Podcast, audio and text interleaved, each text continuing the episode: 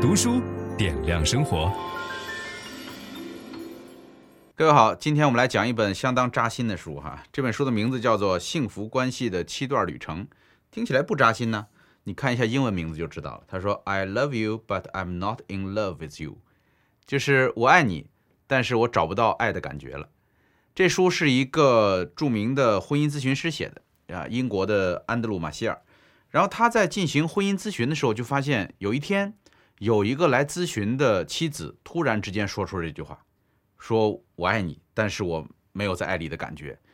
呃，大家记不记得我们原来看电影哈，张国立演过一个角色，他就跟他老婆讲，他说我现在拉你的手呢，就像左手拉右手的感觉，啊，没有感觉了。但是如果你说把这个左手呃砍一刀，划一个口子，我的心会一样疼。这就是。一样的描述，我爱你，但是我没有在爱中的感觉。以前人们离婚往往是因为恨对方，但是现在离婚往往是因为不够爱了，啊，所以这里边还有一些数据哈，就是百分之四十七的受访者抱怨婚姻当中热情不在，百分之四十三的人说我爱我的另一半，但我不再有在爱里的感觉，或者我的另一半不再爱我了。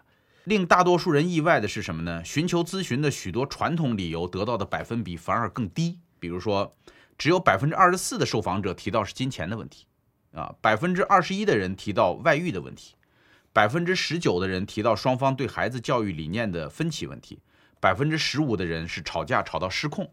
就是这些，在我们过去看来是最常见的离婚理由，在今天它的比例在不断的下降，而百分之四十七或者百分之四十三的人。都会认为说热情不在才是最要命的一件事儿，所以这本书就是为了帮大家解读为什么我们会出现这种热情不在的感觉啊，以及出现这种感觉之后，我们怎么样能够找到第二次吸引的机会，然后让这个婚姻重新走回到这个有爱的。这个感觉的旅途上来，所以我相信这本书对很多家庭会有很大的帮助。就算你今天没有到这个年纪啊，没有这段经历，也把这种书留在你的书单里边，将来总有一天说不定会用上的哈。这个首先，我觉得这个作者非常有贡献的一点就在于，他说我们得了解对于爱的定义。你看，我们经常会说我爱你，对吧？那个说你不爱我了，哎。我明明就是爱着你啊！我为你做了那么多的事儿，对吧？我我整天最关心的人就是你。如果你生病了，如果你住院了，我会第一时间来到你的面前，对吧？呃，那个人说不对，我觉得你根本就是不爱我，因为你跟我在一起的时候就是看电视啊。为什么会出现这样的分歧呢？一方坚定的认为自己爱，另外一方坚定的认为他不爱，原因是因为我们用的这个词儿太笼统了。所以这个作者说，他在整本书里边最核心的就是重燃爱火的七个步骤。这七个步骤的第一步叫做了解爱情的本质，就是我们不能够用一个词 love 或者中文的爱来代表所有的这些感情。就实际上夫妻两个人这一生当中所经历的感情过程是不一样的，但是我们都把它称作是爱。实际上你应该换更确切的词汇。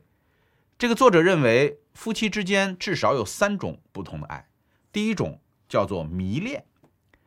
什么叫迷恋呢？迷恋期大概根据这个作者讲，在十八个月到三年之间。呃，我还听过更极端的说法，说热恋期就一个月，一个月过了以后就没有这种感觉了，等等。这个作者认为是十八个月到三年叫迷恋期。迷恋期的特点是无条件的，就是你就想跟他在一起，只要见不到就会难受。然后只要见面干啥都行，然后两个人就像长在一起一样，然后黏糊，就那种感觉，呃，完全处在热恋的过程当中。这个时期叫做迷恋期。所以，当一个太太跟丈夫说“我觉得你不爱我”的时候，她所表达的可能是你不迷恋我了。但是丈夫说“我爱你啊”，他那个爱是什么呢？可能是第二种，叫做依恋期。依恋呢，是必须要呵护的一种状态。什么叫依恋？哈，这个有必要跟大家讲一下。就是有的书籍和文章把它叫做成熟的爱，听起来有点无聊。还有人说这是较深层的感受，它似乎是比迷恋更进一步的一种状态。因为迷恋虽然是一种强烈感受，却缺乏深厚的根基。我们同样需要一个新词来解释第二阶段的爱，我把它称为依恋。这种爱不像迷恋那样稍纵即逝，但同样美妙。星期天早上。呃，你看到你的另一半在阳光的照射之下帮你再准备一份早餐，然后你躺在床上依偎在那个泛着芳香的床单里边那种感觉，对吧？那种感受就是呃依恋的感受。这种依恋的感受呢更成熟，能够维持的时间更长，呃，没有迷恋期那么狂热啊。但是你注意，这个时期是需要呵护的。也就是说，两个人在走过依恋期的时候，两个人需要倾听，需要拿出时间来一块吃饭，需要一块逛街，啊，需要共同努力去做一些事情，需要安排出专门的时间一块度假等等，需要悉心的呵护，才能够让这个依恋期保持下去。那么最后的那个状态，就是张国立在戏里边说的那个左手拉右手的状态，叫做关爱。关爱是什么呢？关爱是不带条件的。就是已经成为亲人了，已经活成这个所有亲戚当中最亲的亲戚了。这时候不需要这个别的条件了。所以这种时候呢，两个人活得更像是亲人朋友啊，然后有共同的经济利益，有共同的情感诉求，呃，大家一块儿共同爱着自己的孩子，然后侍奉自己家里的老人，但是没有了之前的迷恋，甚至是依恋的过程。这三种东西都叫做 love，都是爱，这是爱的三个不同的阶段。所以，我们首先得了解，说，爱的本质是不一样的哈。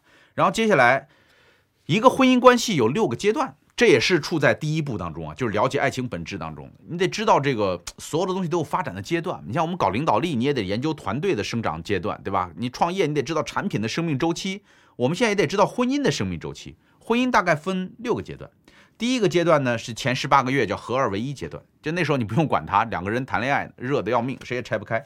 然后接下来第二到三年的时候呢，叫筑巢期。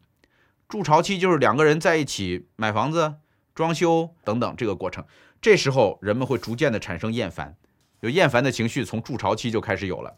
然后第三到四年的时候呢，叫做自我肯定期，就是你需要在两个人的关系当中寻找自己的时间，就是我到底是个什么样的人。我在这个婚姻当中扮演什么样的角色？为什么我觉得我逐渐的丧失了自我呢？他开始慢慢的醒过味儿来，然后去寻找自己的那个存在感。接下来呢，五到十四年的过程当中，合作期，合作期两个人风雨同舟啊，比较艰苦，就是呃要互补，呃要互相信赖，要养育孩子，对吧？